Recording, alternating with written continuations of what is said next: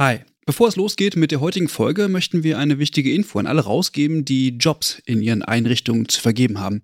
Denn ab sofort kannst du deine Stellenanzeige hier bei uns im Podcast platzieren. Wir finden das besser als Werbung, weil unsere treuen Hörenden damit Hinweise auf tolle Jobangebote bekommen und Unternehmen diesen Podcast nutzen können, um genau die Zielgruppe zu erreichen. Und wir nerven nicht mit Inhalten, die niemand hören will. Also eigentlich eine Win-Win-Win-Situation. Wenn du also eine Stellenanzeige hast, am besten natürlich für akademisch Pflegende, dann schreib uns eine Mail an hallo@übergabe.de. Übergabe hier mit UE. Wir veröffentlichen dann die Anzeige hier mit den relevanten Infos. Wir freuen uns auf deine Mail und wünschen viel Spaß mit der heutigen Folge.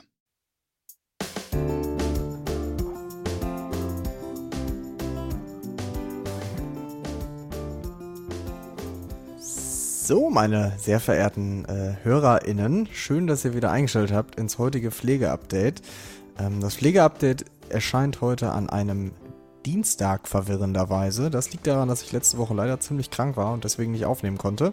Jetzt sind wir aber wieder hier. Ich habe den Lukas mit dabei. Hallihallo Max. Moin Lukas, was haben wir denn heute vorbereitet? Schieß mal los. Jo, wir haben heute vorbereitet einmal das Thema Weiterbildungsordnung der Pflegekammer NRW. Da gab es ja einigen Zündstoff in der vergangenen Woche und das Thema ist auch noch nicht ganz durch, aber später dazu mehr. Und ähm, wir sprechen wieder über das Pflegestudiums- und Stärkungsgesetz. Und ja, so ein, zwei Kurznachrichten haben wir auch noch vorbereitet. Heute wird es eine knackige, kurze Folge, weil, ihr wisst es ja, wir haben es sehr oft angeteasert, ähm, wir am Ende der Woche beim Deutschen Pflegetag sind. Und ja, da wird es zwei Sonderfolgen geben. Und deshalb kurze, knackige Folge heute. Genau, auf die Folgen zum Deutschen Pflegetag freue ich mich auch schon, denn ich kann leider nicht da sein. Ähm, deswegen freue ich mich, den Podcast dann zu hören. Also macht's das, macht es vernünftig, ne? Auf jeden Fall. Dann wollen wir mal direkt ins erste Thema starten. Im Bundesland Nordrhein-Westfalen gibt es ja bekanntermaßen eine der zwei aktuell noch existierenden Pflegekammern in Deutschland. In der vergangenen Woche hat ein Thema für besonderen Diskussionsstoff, wie du gerade schon angeteasert hast, gesorgt. Und zwar im Rahmen der Kammerversammlung so sehr, dass der Vorstand der Pflegekammer sich dazu berufen gefühlt hat, ein Statement-Video in den sozialen Medien zu verbreiten. Lukas, kannst du mal eben sagen, was da passiert ist? Genau, ja, ich habe es ja eben schon gesagt. In der vergangenen Woche ging es um das Thema Weiterbildungsordnung in der ja, letzten Kammerversammlung der Pflegekammer NRW.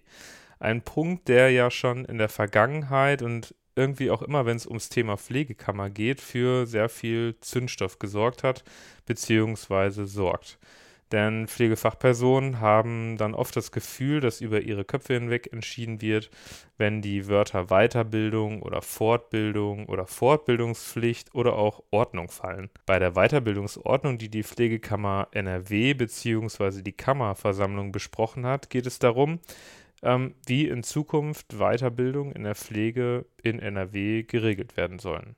Konkret geht es hier erstmal um die Weiterbildung zur Pflegefachperson für Intensivpflege und Anästhesie, zur Weiterbildung Pflegefachperson für pädiatrische Intensivpflege und Anästhesie, ähm, die Weiterbildung zur Pflegefachperson für psychische Gesundheit, die Weiterbildung zur Praxisanleiterin oder zum Praxisanleiter, die Weiterbildung zur Pflegefachperson für den Operationsdienst, die Fachkraft für Hygiene und Infektionsprävention und im Endeffekt auch um die Anerkennung der Weiterbildungsstätten. All das regelt ab dem 01.01.2024 die Pflegekammer NRW beziehungsweise wird mit der Weiterbildungsordnung dann von der Kammerversammlung bestimmt. Man kann sich jetzt also vorstellen, dass es sehr viel Text und die Fraktionen von Verdi und den Pflegebündnissen in der Kammerversammlung haben um mehr Zeit gebeten, damit sich alle Kolleginnen und Kollegen noch einmal ja, Zeit nehmen können, den Entwurf zur Weiterbildungsordnung zu lesen und die Möglichkeit haben, auch Anmerkungen zu machen. Die Kammerversammlung hat also entschieden, in vier Wochen erneut zusammenzukommen, um dann die Weiterbildungsordnung zu verabschieden. Kleines Zitat.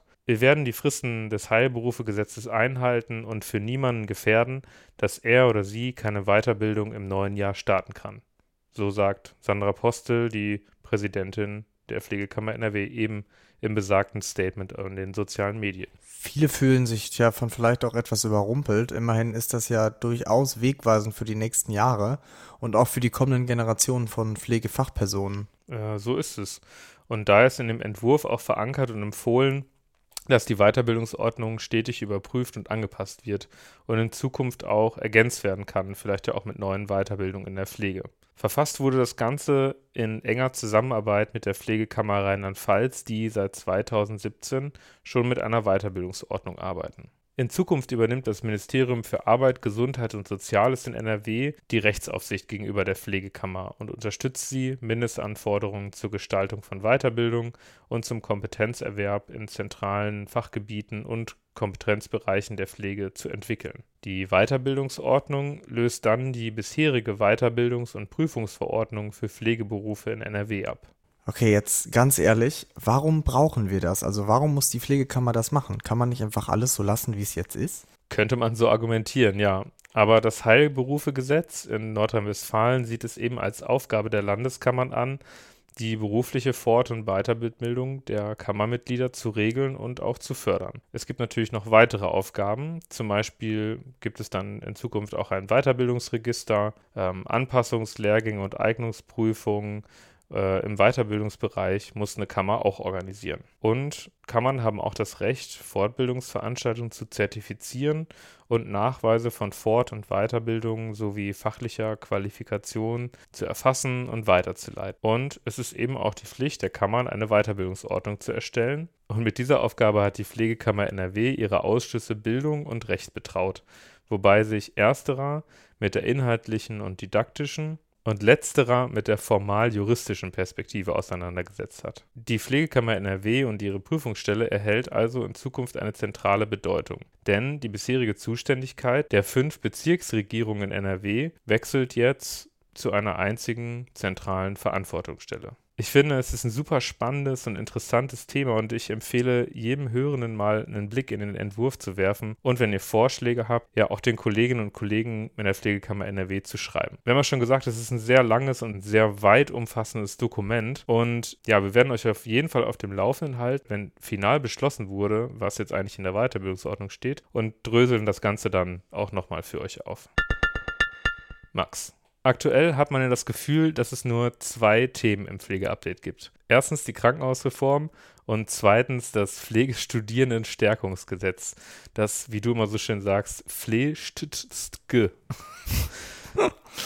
Aber tatsächlich liegt da auch irgendwie der Fokus der Pflegepolitik, oder im Moment? Ja, da kann ich dir echt nur zustimmen. Also ich ähm, kann es auch gar nicht mehr so gut hören. Das Flehstutsch, das sollte mittlerweile ja jedem, der regelmäßig mal das Update hört, ein Begriff sein. Nur noch mal ganz, ganz kurz. Es geht darum, dass primär qualifizierende Studierende in der Pflege dem 1.1.24 das gleiche Gehalt wie ihre berufsschulischen KollegInnen erhalten. Das war bis dato eben noch nicht so. Was ist jetzt passiert? Das Gesetz wurde jetzt halt eben zum ersten Mal im Bundestag vorgelesen. Und wie haben die Mitglieder des Bundestages und der ähm, beteiligten Gremien sich geäußert? Ja, es ist üblich, dass dann äh, die Mitglieder der verschiedenen Fraktionen nochmal zu Wort kommen und ähm, nochmal den ähm, Gesetzesentwurf kommentieren. Für die CDU-CSU-Fraktion hat unter anderem Emmy Zollner das Wort ergriffen und sie sprach sich für eine Akademisierung des Pflegeberufs aus und das auch in der direkten Patientenversorgung, um eben Karrieremöglichkeiten für Pflegende zu schaffen. Sie hofft auch, dass über die verstärkte Akademisierung auch mehr Pflegeforschung in Deutschland betrieben werden kann. Außerdem sagt sie, dass mehr Pflegeforschung auch aus dem Ausland in Deutschland integriert werden können muss und dafür braucht man eben Bachelorabsolventen. Besorgt äußert sie sich aber über weiter steigende Eigenanteile in der Langzeitpflege. Dies könnte passieren, weil die Gehälter der Studierenden natürlich ebenfalls finanziert werden müssen. Sie schlug hier eine steuerfinanzierte Finanzierung der Gehälter vor. Auch aus den anderen demokratischen Oppositionsparteien wurde der Vorschlag zur Finanzierung und grundsätzlich auch die Akademisierung einhellig positiv betrachtet. Der Gesetzesentwurf sei aber noch verbesserungsbedürftig. Dies wollen nun alle Parteien konstruktiv im Parlament und im Gesundheitsausschuss erarbeiten. Die RednerInnen der Regierungsparteien sahen den Gesetzesentwurf natürlich ebenfalls positiv. So erhofft sich die FDP, mehr junge Leute in die Pflege bewegen zu können. Außerdem müsse die Heilkundeübertragung dringend zeitnah neu geregelt werden. Auch die SPD-Fraktion in Person von Bettina Müller hat sich stark für die Akademisierung ausgesprochen und explizit auch die aufsuchende und beratende Arbeit von Community Health Nurses angesprochen, die hoffentlich zeitnah möglich ist. Cordula Schulz-Asche für die Grünen wünscht sich mit dem Gesetz, die Pflege zu stärken, aufzuwerten und hat ebenfalls nochmal die Heilkundeübertragung aufgegriffen. Wenn man das jetzt so hört, könnte man meinen, dass eigentlich alle demokratischen Parteien von dem Sinn der Akademisierung überzeugt sind und hoffen, dass der Gesetzesentwurf ein Schritt in die richtige Richtung ist. Gehe ich da recht in der Annahme? Ja, also tatsächlich fand ich die Debatte ebenfalls äh, überraschend offen, muss ich sagen. Also ich fand, hatte nicht damit gerechnet, dass man tatsächlich aus allen Parteien einhellig äh,